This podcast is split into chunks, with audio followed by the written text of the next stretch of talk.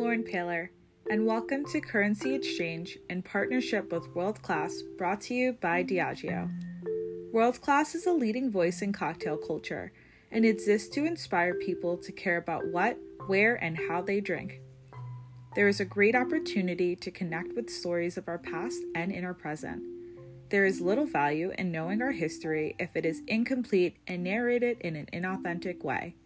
Your voice has value, just like currency, and collectively telling our stories will play a vital role in changing the narrative. Now, let's introduce this week's episode. In episode 5 of Currency Exchange, I chat with Orlando Marzo and Tim Phillips Johansson. In October 2018, Orlando was crowned Best Bartender in the World after winning the prestigious Diageo World Class Cocktail Competition. Marzo started his bartending career in Modena, Italy. After finishing hospitality school, he moved to London to further enhance his bartending skills. Here, he learned to mix fine drinks and demonstrated his impeccable service standards within the Rushmore Group at The Player and Milk and Honey. At the end of 2013, Orlando moved to Australia to improve and learn from the world class Melbourne standard of power hospitality culture at the top of its game. Tim Phillips Johansson is Australia's most awarded bartender with over 20 years' experience in hospitality. Originally from Melbourne, Tim has honed his craft in multiple cities and the best bars around the world, including Black Pearl, Milk and Honey, and the Clubhouse. He now resides in Sydney, Australia, where he is the co owner of four time Australian Cocktail Bar of the Year and five time World's 50 Best Bars entrant, Bulletin Place, as well as restaurant Dead Ringer. Soon to be residing in Amsterdam in 2021, Tim became the global ambassador for Johnnie Walker. Hello, everyone, and welcome to episode five of Currency Exchange. Uh, today, I'm joined by two amazing bartenders and industry professionals based in Australia. So, I am chatting with Orlando Marzo and Tim Phillips Johansson, and I couldn't be more excited. Hello to both of you. Hello. Hi, Lauren. How you Hi. going? Uh, yeah, it's been really fun catching up with everyone from the world class family. Who knew that um, you know, Zoom Zoom would be the uh the outlet for that. Yeah, well, you know, we're we're just riddled with champions down here in Australia. So obviously to have uh to have two in the same podcast is is uh is very rare. You know, normally we don't appear on the same podcast just in case, you know, of accidents and uh, and, and we lose each other. So yeah, you, you're very, very lucky today, I assure you. I'm so excited. No, this is going to be a lot of fun. Um, so for today's conversation, we're going to be focusing on the active self-discovery. And you know, as we were prepping for this, so much stuff kind of came to the surface. So um, I think the best way to start out is really just an introduction um, for both of you and how you got started in the food and beverage industry. I leave After uh, you, Orlando. Oh, come on. You go beauty, first. Beauty, okay, beauty before beast, mate. Go ahead. You, you're, uh, uh, the floor is yours. You're a kind gentleman. Um, so yeah, my name is Orlando Marzo. As you can probably hear very quickly by my accent, I am from the southeast of Italy, from a place called uh, Puglia, region called Puglia, little town near Lecce. And I came to Australia eight years ago. And uh, I started my hospitality career in back home in, uh, in my region in Puglia. I then moved to Modena, which some might call the pinnacle hospitality hospitality capital around the world and in Italy. And then I made my way to London. And then after working in London, I um, wanted to explore particularly from the beverage industry, about the hospitality all in all, and the culture um, outside of Europe, because back then I didn't have the possibility to travel, so I was very new, um, early 20 years old, and uh, I didn't travel outside of Europe. So I wanted to, you know, make it as far as I could, let's say, and uh, I landed in Melbourne, where I call it home for the last eight years. Uh, and then I guess I guess myself, I'm, I'm originally from Melbourne. Um, I'm still after being in Sydney for the last 11 years, I'm still a bit of a reluctant Sydney sider. Uh, but uh, suffice to say, I, I, was, I, was, born in Australia and born in um, the inner west of Melbourne, a place called Footscray. Um, I kind of cut my teeth in bartending in sort of country pubs uh, when I was sort of 17, 18, uh, and then um, got the hell out of Melbourne when I was about 24 and traveled did some work. Actually funnily enough myself and orlando both worked in the same bar at, in sort of separate chapters of this bar's life uh, in, in london a place called milk and honey which which at the time was probably probably Europe's best cocktail bar, and uh, and then obviously did a bit more travel because I didn't want to come back home at the time, so did some work in France and and um, and in New York, and then came back to Australia, and then uh, moved to, to sunny Bondi Beach in Sydney, where I've been for the last eleven years, and um, had the opportunity of operating my own bars here, and and, and obviously competing in competitions like world class. So it's uh it's it's been a, a journey of twenty plus years now in hospitality, and uh, and obviously, and, and obviously now I've, I've, I've, I've pivoted to the to the dark side and I've taken on a role with Johnnie Walker as their global brand ambassador, which I'll be moving migrating to Amsterdam for with my family um, this year. Congratulations! Congratulations! Thanks, guys. I appreciate it. yeah, I know. And well, if you're going to be a brand ambassador, you may as well just go for the go for the biggest and best. So it's uh, it, it, it's it's a very exciting time for Johnnie Walker. Uh, and, and obviously, I'm very, very proud to be a custodian of such an incredible brand. That's amazing. Amazing. Oh, I love that. So, all right. Well, let's chat a little bit about um, immigration Australia. So, immigration um, since World War II has truly transformed Australian society and population. I actually had the pleasure of attending um, study abroad in Australia for nursing school, the Australian Catholic University, and um, and a lot of the folks that I ended up going to school with were talking about how a lot of residents of Australia are immigrants or are the children of immigrants. Um, so, Orlando, I'd like to start with you. Uh, what are some things that you took from home? Because um, you are originally from Italy, right? Um, yes. So conscious, consciously and subconsciously, um, that allowed you to really integrate into your craft um, a, a, very unique and specific like style or um, story? Consciously, uh, 700 mils of olive oil and subconsciously the thick accent. Um, no, joking. Um, great question. So, um, what I think the bigger picture is that when we, you know, what what I took with me was that kind of luggage of uh, experience and knowledge of, you know, what I thought um, Australia would be like, and subconsciously you take the style that goes with it. You know, particularly in the uh, food and beverage industry, you kind of uh, naturally go and hunt uh, what you used to, right? So things, for example, like um, you know, I, I often have a drink and I have some food with it.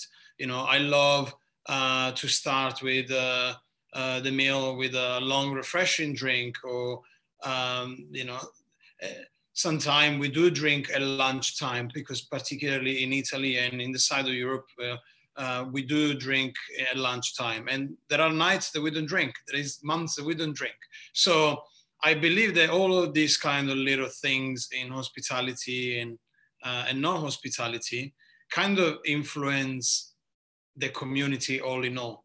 Because I remember working in a bar uh, at that time, it was at vie and asking the guys, oh, what are you doing tomorrow and whatnot. And sometimes, you know, the schedule of people are very different. And I found it very fascinating because there is the early, early uh, sleeper, the late sleeper, and I'm talking about 5 a.m., 6 a.m., you know. And there is the guy that reads a book, there is the guy that does exercise, there is the guy that goes for lunch, there is the guy that likes to eat a snack just before the shift and whatnot. So what I'm thing I'm trying to say is that um, you take a style with you when you travel, and um, the other part is what did I find here in uh, in Australia? You know, what kind of culture I found it, and I I personally think being quite similar in in a way, but different in another. Very mm-hmm. similar be- because um, as, as you mentioned earlier, uh, part of uh, Melbourne is highly influenced by uh, some early Europeans made their way here, particularly during the World War One and World War Two. Um, and so you find yourself at home. But the beauty is that uh, it is different, you know. Um, in Italy, we love coffee, but and so does Melbourne, but it's completely different.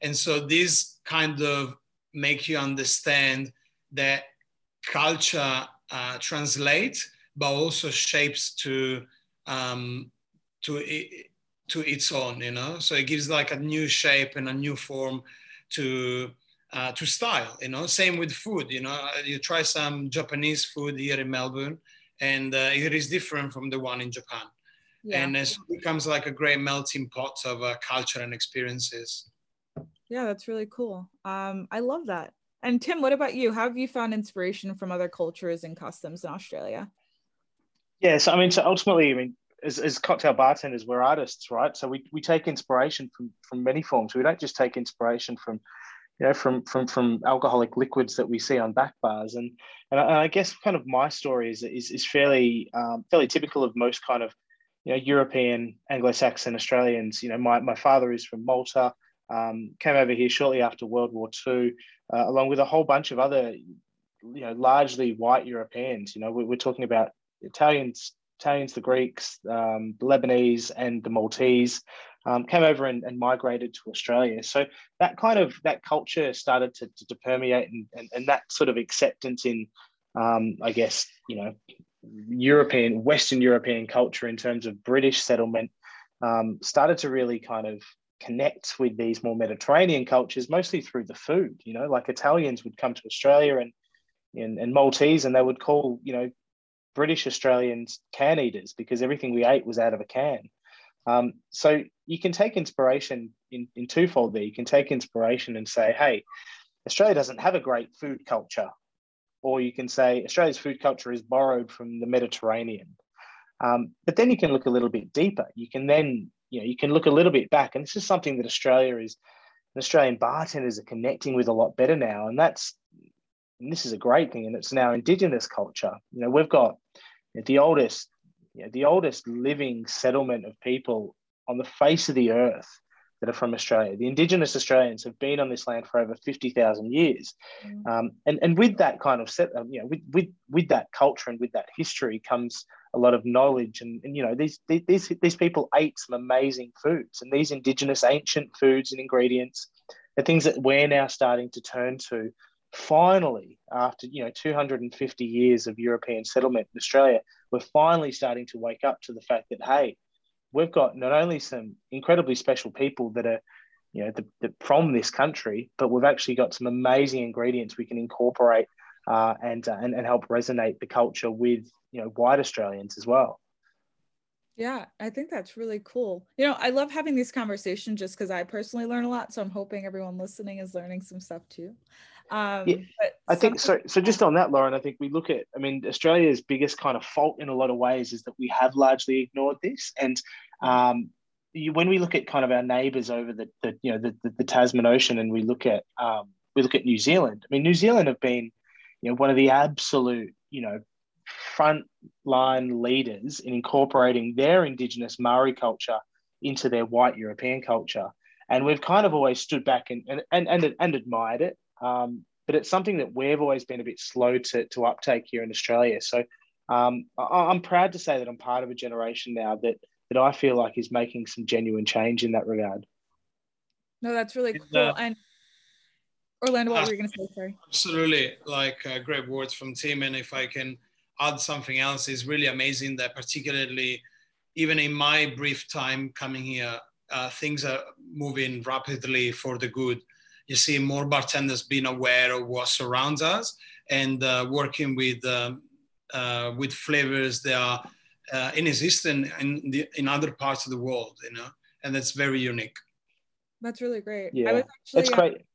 sorry. Oh, sorry, sorry, sorry. I'm sorry. I was just going to say it's it's crazy that sometimes the way to to help people connect the dots is really just to it, it's through food and it's through people's stomachs and, and and in our case it's through cocktails, but um, you know, in, when, when we had the gold rush in Victoria in the early part of the 20th century, a lot of Chinese migrants came over to Australia. And, uh, and, and, still to this day, you, you, you generally find in any of these kind of country regional towns uh, a, a, Chinese restaurant that has been you know, that has been there for sort of four generations and and a lot of the ways that you know that sort of family and that culture connected with locals in these towns with a population of 30 was through you know Chinese dishes that were bastardized into an Australian version with Australian ingredients. Yeah, that's really interesting. Um, there's something that you said earlier about you know we're we're in an industry and we we make drinks but it, it's obviously not always about the drinks right? I think that we're we're finally realizing that it's so much more than the drinks right? It's it's investing in these issues that we're discussing one so that we can take better care of ourselves our staffs but then also the people coming into our establishments. So i want to kind of segue into this idea of 2020 which was a crazy year for everyone um, but there were so many lessons that came out of it. So are there any lessons in particular, um, whether it was just because you had many moments to reflect or just to observe or listen, um, that taught you anything about your craft, community, and ways in which you interact and influence your peers and guests? Yeah, absolutely. I, I think, um, I guess, sort of speaking for uh, our own sort of communities here in Australia. I mean, there was a there was a huge focus when bars were were, were in lockdown and venues weren't able to open to really sort of support you know bars that were independent on your doorstep um, and, and and trying to to do something that was different from what they normally would to keep open. Uh, there was a real sort of groundswell of support that really has sort of flowed through to when venues have reopened. You know i think that really kind of like eat local think local um, mentality has, is something that i hope doesn't isn't just a trend for 2020 and something that sort of continues to grow. You know, if if, uh, if your local restaurant is giving it a shot, then then, then give them a shot. That's it. and I think like uh, resilience and persistency as well uh, made people shine and um, make them occupied for the positive part of it. Um, particularly a sense of uh, community, I would say, in a way that you know, and sometimes you think about it like we needed our pandemic to be waking up, you know, with some certain uh, um, uh, conversations. But when you, and I speak in our little world of uh, food and beverage, but when you make a decision what spirits to use, what fruit to use, how to make it, you know, every every single ingredient, every single things that you choose in that cocktail impact someone else you know so your, your strawberries that you help a farmer with you know your vinegar you help another person and, and so moves on. And and this is really really important. And uh, during the pandemic we saw this sense of community really highlighted particularly in uh, in our bartending industry which uh, was phenomenal to to see. And and just on that orlando I, I think it's pretty amazing. I was thinking about this fairly deeply last week was that there's not many industries in the world that you, you generally find a real movement of change for the betterment of the earth coming from. So my, my, my example or my metaphor would be this, and is that mm. you know, the whole idea with plastic straws, the whole idea to get rid of them to save the turtles and to save the earth and to save single-use plastic and to and to just get rid of the whole you know notion of having to have these plastic straws has come from bars and it's come from bartenders. So all of us sort of bartenders that work in, you know, not even high end bars, it's filtering down to sort of mainstream bars as well. We're all a bunch of screaming lefties. And all of us are kind of looking at each other and we're pointing at each other going, how can we do this better? How can we do this better for the earth? How can we support each other better? And, and that is that is incredible and it's incredibly different to any other industry. You don't see the you know you don't see the um you know the, the, the takeaway industry uh, of Australia getting together to say, right, we're going to ban single use plastic bags or single use takeaway tubs. You don't see the hairdressers union get to getting together to say, right, we're going to stop using plastic uh, plastic caps for uh, you know for, for people when they get their hair dyed or get their hair treated. You know, there's a movement that comes from bars, bartenders, and hospitality to do something better for the earth. It's not a government regulation. And that I think speaks volumes to the industry we're in. And it's not just about drinks because we all care so much about the industry and about leaving a really strong mark that's a sustainable one for our future and for the industry. Yeah. That's, uh, that's really amazing. I never actually thought that, you know, that way. Like there is, uh, you know, when you were talking about it, like the photography industry, what are they doing for, uh, you know, sustainability or like the, the movie industry, what are they doing to improve it? And it's so true. Perhaps, you know, now that we started the conversation, it can be that we do eat and drink on a daily basis. You know, we we need to drink. It doesn't matter what. Can be non-alcoholic. Can be water. Can be uh, a small, you know, salad. That can be a snack. But as humans, we need to be fed, and um, every single decision that you make in the chain or how you get fed impacts the others. And as Tim said, the takeaway industry is a massive one. You know, big uh, uh, supermarket chain. They have a massive platform. They, they can really change the way we eat and drink as a as a as a as humans. But um, mm. it's really phenomenal to see bartenders in bars, particularly being the front yeah. line of this and maybe that's maybe that's one of the things we take away from from 2020 as well. And obviously there was there's a thing called the coronavirus that happened in 2020. I'm not sure if you got if if you guys got that over in the US, but it kind of affected us here in Australia. Not so much as, as over there, obviously, but in the early part of 2020, we had these incredible bushfires that ravaged our you know, ravaged our country. In Australia, because of its um, remoteness and because of the nature of it being a, a very kind of dry land, um, we're very susceptible to climate change, and much like the rest of the world. I mean, but with that said, I think obviously we have things like the Great Barrier Reef down here, but we also have um, you know, things like huge corporations that you know uh, pillage our Earth uh, to take out uranium and coal. Um, you know, to, to, to really pour things to the planet. And then that coupled with the fact we have these, you know, really incredible sort of wildfires or bushfires that generally happen year on year means that we, we, as bartenders in australia we really care about the environment as well so maybe that's another thing that's happened out of 2020 is that you know we've realized that the earth is precious and we need to step up our game yeah i agree i think um, there are two things that are kind of resonating in my mind from everything that was just said.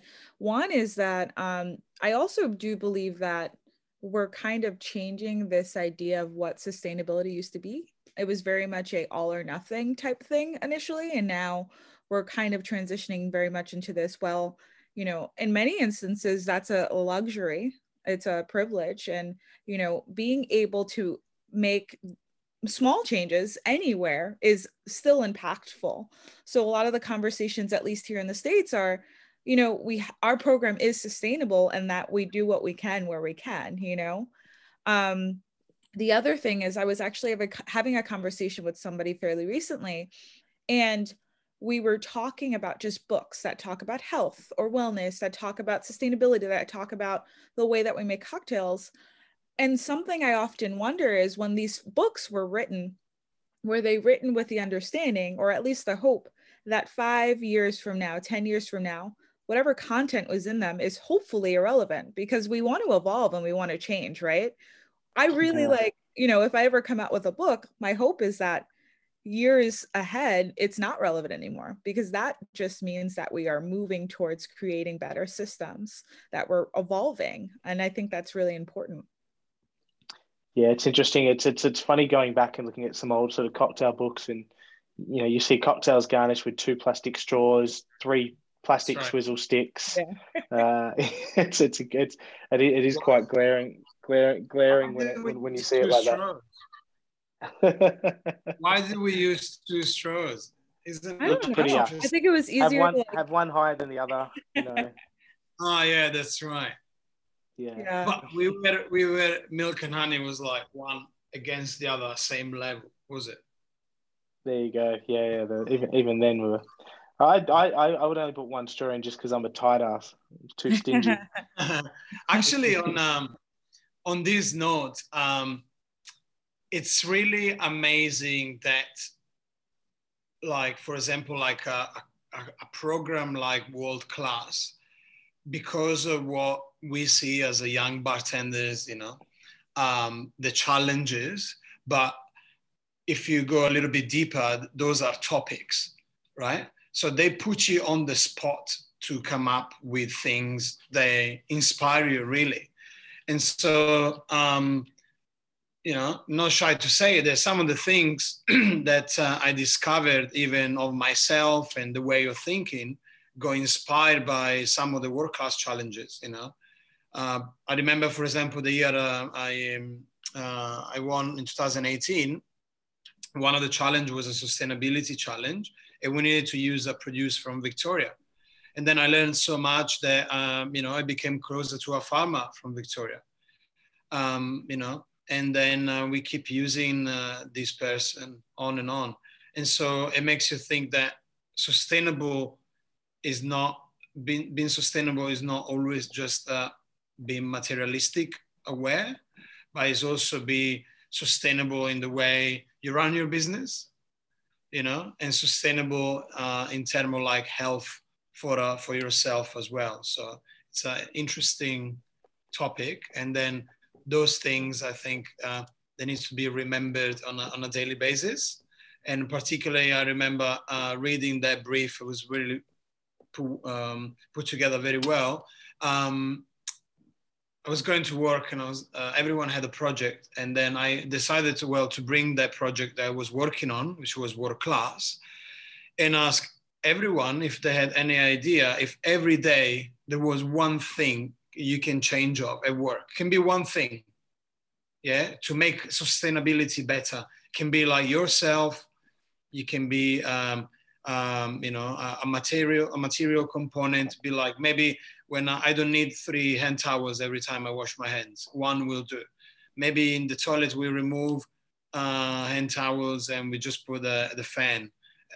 Small little changes that can impact again a community and can impact the, you know, earth as well. Yeah, I think that's great. I think it's important. Um, so you brought up a really great segue to the next question, which is the so the title of this uh, or the theme of this podcast is the act of self-discovery, and the reason being is because uh, when I was going through my world class journey in 2019, I didn't realize by the end of it how much I would have learned about myself more than anything else. Um, I think you know I was kind of going into it at a point where I was learning so much my career and I wanted to challenge myself a bit. But towards the end, there were so many things about myself that kind of evolved into food and beverage that I, I learned. I learned that I, I, I love being an advocate for social justice, that I love, you know, um, being a person who who advocates for folks taking care of themselves. Basically everything outside of what we do at work, right? Um, so I wonder with both of you, we've talked about several topics um, what what did you learn about yourselves as you've kind of you know over the years? It doesn't necessarily have to be with world class, but um, about yourself that's allowed you to be you know who you are, both in your personal and your professional life. um, I'll, ju- I'll jump in there. I, I, mean, what I've kind of learned from you know 20 years in this industry is um, is that you have to you have to kind of really look after yourself, and uh, I think looking after yourself works in kind of three folds. You know, you look after your look after your mind. So looking after your mind in the industry is about challenging yourself and always you know, never never becoming cynical, never becoming jaded, always looking for that next challenge, always making sure that once you're at the top of the pyramid in your venue or that you look to the next challenge where you hopefully become near towards the bottom of the venue to try to climb that. The next way of looking after yourself is through your body. So you you through your body, it's it's about for me, it wasn't. It was for, for me. It was about changing a habit that I would have a drink, at least one drink after work every night. Sometimes I'd have more. Sometimes I'd go out and have a kebab. But it was ultimately it was about you know fueling my body better. So fueling my body better was by by by eating better before shift, during shift, um, trying not to eat after shift. And if I did eat after shift, it was something relatively healthy. Trying not to drink after work, not go out for drinks anymore, and also getting at least eight hours sleep. So and then last but not least, it was feeding my soul. And to feed my soul, that was when I would let my hair down. That was when I would have fun. So if the other two things were in balance, I would make sure that I would feed my soul by by going out and letting my hair down, seeing friends, um, having a good time. Uh, and if I could kind of keep those three things in check and really keep a strong balance between them, um, certainly certainly more towards the, the mind and body side of things, then I would have a great balance and that would give me longevity and, and, and to bring it back to the word sustainability would give me sustainability in a career. And I guess here I am now, you know, 20, 21 years or 20 years into a career in hospitality and, I, and I'm excited to wake up in the morning and start work. I'm excited for the next challenge. And and I think um, you know that decision I kind of made when I was or that that that light bulb moment when I was about 24, 25 um, has really held me in good stead. I love that. What about you, Orlando? Uh, that's amazing. I think uh, um, it's like like uh, Tim uh, like Tim said it. Plus the fact that um, looking after yourself and having a, a great lifestyle and be very excited about work and do everything basically 100%. Um, you know, be a little bit more mature if you wish in some set some way. Um, you also feel the power, and you know, with all of the respect, there is a uh, a lot that we can learn, but there is uh, likely a lot of people they want to listen to what we got to say, and they see a team, they see ourselves as a as an inspiration from the industry, as a as a messenger, and so to distribute these into a different way, you know, so um, change, um, absorb, and also have impact in others because for example i change the way we, i do trainings with people. I change the way i think and uh, about my staff. I with the staff to work with me with the team right? The the experiences that i'm excited to bring on to, to the team are different to the experiences that uh, i learned uh, when i was a young bartender. And what i'm saying is you know uh, the, the younger generation perhaps needs to be more inspired into spending uh, more time outside, you know, rather than spend every day in front of a bar. And uh, the stronger he's who, who gets the, you know, more drinks, more beers and a shot in one go. It's, uh, you know, can we do an activity together? Can we run together once a month? You know, and be realistic about it. And then I think that that's really amazing because, um, you know, let's let's be honest, we all jump in this industry because it's it's it's amazing uh, particularly at the early stage, you get to go in bars and not pay for drinks, and that can be quite that can be quite dangerous because you're always thrown in situation where you are at the party that everyone wants to hang out, and you are basically running it, and there is a lot of alcohol and there is late nights, and so how do you manage this conversation with the with the guys that are just about to step into the bar, you know? And with that said, how do you make the journey fun in the same time? Because that doesn't have to be boring. So, yeah, yeah. I mean, with that said, that's a. I mean, that's a. That's a fun and important part of working in hospitality and growing up in a career in hospitality. My, my only kind of tip and, and, and my only advice to any of the staff that have come through our doors is if you want to if you want to drink on shift and that's that's your prerogative although it is technically illegal um, do real because I want you won't be able to hide. I mean, you will, probably will be able to hide it from me, uh, but you've got to realize that it's the you know it's the, the the, the losers that keep doing that, and it's the winners that get out of that and ultimately have the best careers. So. I, I, you got to let your staff make their own kind of decisions because if they want to drink, they're, they're probably going to, but um, they've got to understand there's consequences to that as well. Yeah, absolutely. Absolutely. Um, all right. So I have two more questions for y'all we talked about this briefly with the indigenous folks that are in Australia. In the States, there have been a lot of discussions about race, ethnicity, culture, and the, the responsibility that we ultimately all have as a community in being involved in either holding people accountable or at least being a part of the conversation, challenging ourselves and our minds to be involved. Um, and there are obviously lessons that come with these moments. It's a learning experience, it's a learning curve. I know that you both are active in the conversations in this regard in some capacity, but I wondered if you had any advice to share for anyone struggling to find their place in these difficult, you know, spaces with these topics and these conversations. Yeah, I mean, I I, I think I, what I've been doing a lot lately is just listening, listening and reading. I think. Uh, I, I know nothing about Indigenous culture, and that's a real shame because it just wasn't taught in schools when I you know, grew up here only 25, 30 years ago. Um, I'm glad that, that that has changed now. I hear, but but ultimately, I think it's it's just important for um, for anybody to to build up empathy with any you know, what essentially is a minority in their own country with Indigenous Australians. Uh, so that's what I've been doing is spending a lot of time um, learning about their culture, um, reading about their history, learning about their ingredients, listening to their stories and asking questions when I have the opportunity. You know, I don't think there's any dumb questions in that regard if it comes from a really humble and um, you know well well well meaning place. Um, and that's that's that's that's I guess my my only kind of tip to anybody that wants to wants to learn and understand and grow more empathy. Absolutely. For sure, and then. Uh, like there is more to discover, right? So whether it's uh, it's day one and uh, you don't know absolutely anything about it, or whether you want to discover more, there is way a lot to learn, you know. Uh, and particularly, um, we all we all guessed somewhere, and uh, you know, so we need to make sure that we feel comfortable at, uh, at being in the place, but also asking those questions that uh, start conversation that needs to happen um, uh, and pretty quickly as well. And I, I particularly speak for myself, like, you know, um, being here and uh, being a, a, visitor, particularly, only, only, only been here for quite, uh, for a few years.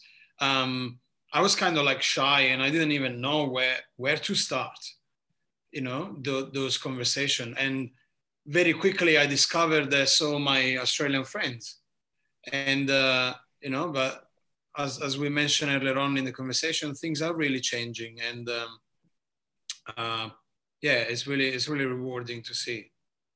I love that. Yeah, I think it's I think it's in a, in a lot of ways, you know, for I can't speak for you, Orlando, but you know, you, you coming over as a you know, as a migrant eight years ago yourself, you know, it's almost that you know, ignorance in, is bliss in a certain regard. You're you're able to to ask as many questions as you like, and and, and people will, uh, will will be able to answer it for you. It's almost embarrassing for someone like myself who's spent their whole life in Australia mm-hmm. um, to ask those questions about you know his own country's culture. Um, so I think anyone that was sort of born and raised in, in Australia, they've kind of got to get over that embarrassment and they've got to kind of ask those questions and, and get past that and scratch past that surface to, you know, to, to get to the important stuff. Actually, we said that because I was just zooming in myself in the moment and speaking as an Italian in Australia and giving you my experience of being in Australia. But I was just mirroring, I almost felt quite emotional because uh, it's the opposite. Is when I look now at my friends um, in Italy, uh, they maybe haven't traveled as much or any person that makes like a kind of uh, you know a step into conversation that can, can hurt the other person i feel i am the ambassador for it. And whether it is my nation or any other nation because you know i experienced that first you know. I went to london when my english was zero you know and then i took my luggage and i made myself home here.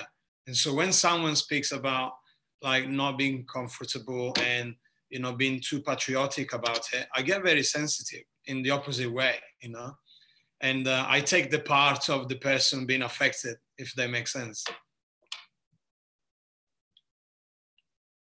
yeah it's great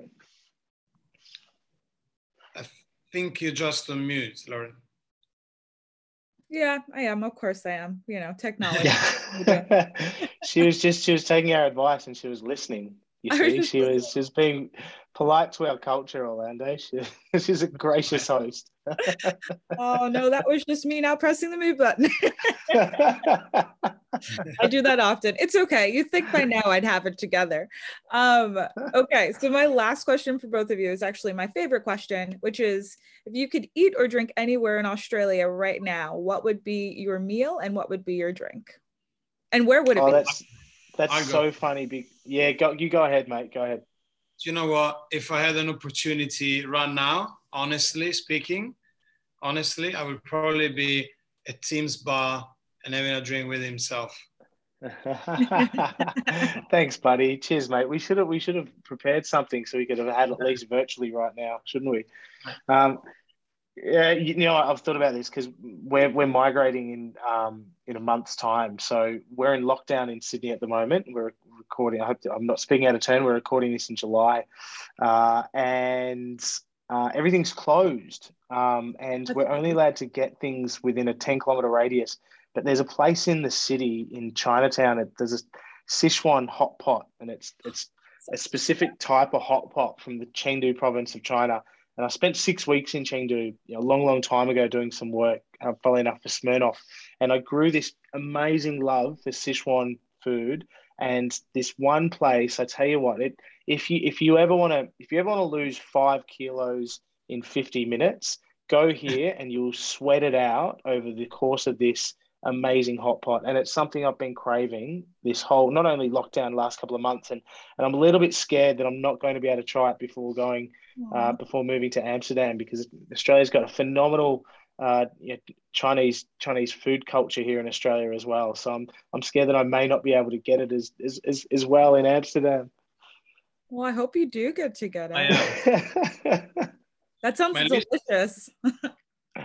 sometimes thank, thanks to technology the memories from years before keep popping up on your photos and you see recently uh, um, uh, my partner and I, we had photos about Switzerland and Italy, and I haven't been home for quite some time, which is very unusual, particularly for us traveling a lot. And, and so, you know, um, I was thinking just the simplest stuff, you know, like I miss uh, a little um, uh, a little cake that we have in the morning, which is filled with uh, creme pâtissier in Italy, with a with a over uh, probably too much uh, overly roasted coffee from uh, from my little area. You know, just miss this moment.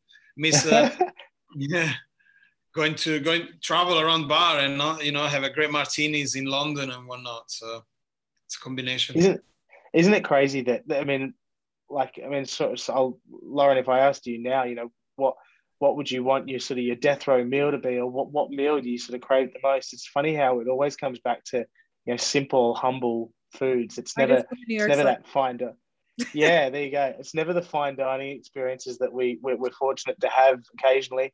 Uh, it's it's generally always something as simple as you know those scones with jam and cream I had at my grandmother's house in you know That's when right. I was seven years old or something. Yeah, it's so funny. Yeah, my I grew up in a, a very predominantly Italian area in the Bronx, and so all oh, oh of nice. my friends were Italian, and we used to eat those rainbow cookies. So I'd have a New York slice and a bunch of rainbow cookies, and I'd be the happiest person in the world. Well, New York, New York invented the pizza. You know that, right? Don't you, Orlando? Yeah, yeah, yeah. yeah. Sure. There's beautiful big, beautiful big pizza, and they covered it in pineapple. It's a glorious thing. Oh no, no, no, we don't do that. We don't do that. no, pineapple pizza is just an Aussie thing for some reason. No, oh. it's phenomenal. No, it's from Hawaii. I know. Yeah, Hawaiian pizza, right? Here you go.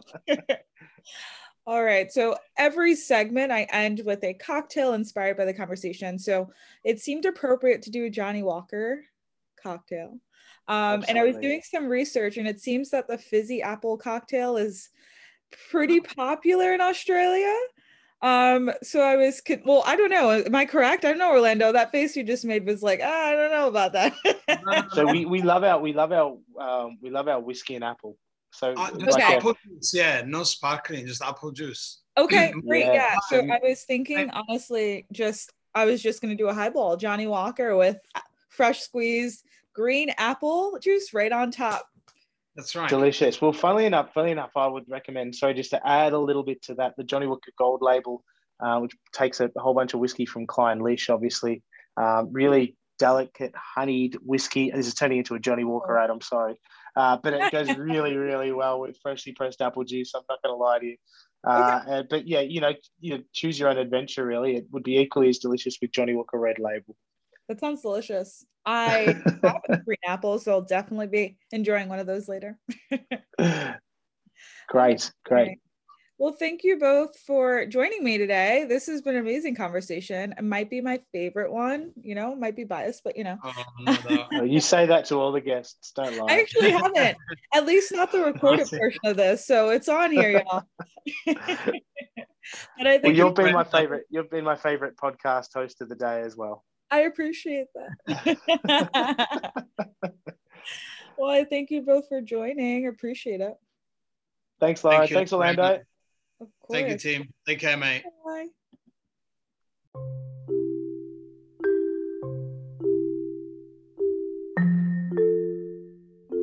Thank you for listening to the Currency Exchange podcast. To learn more about currency exchange, world class, or Diageo, visit fohealth.org backslash currency dash exchange dash podcast.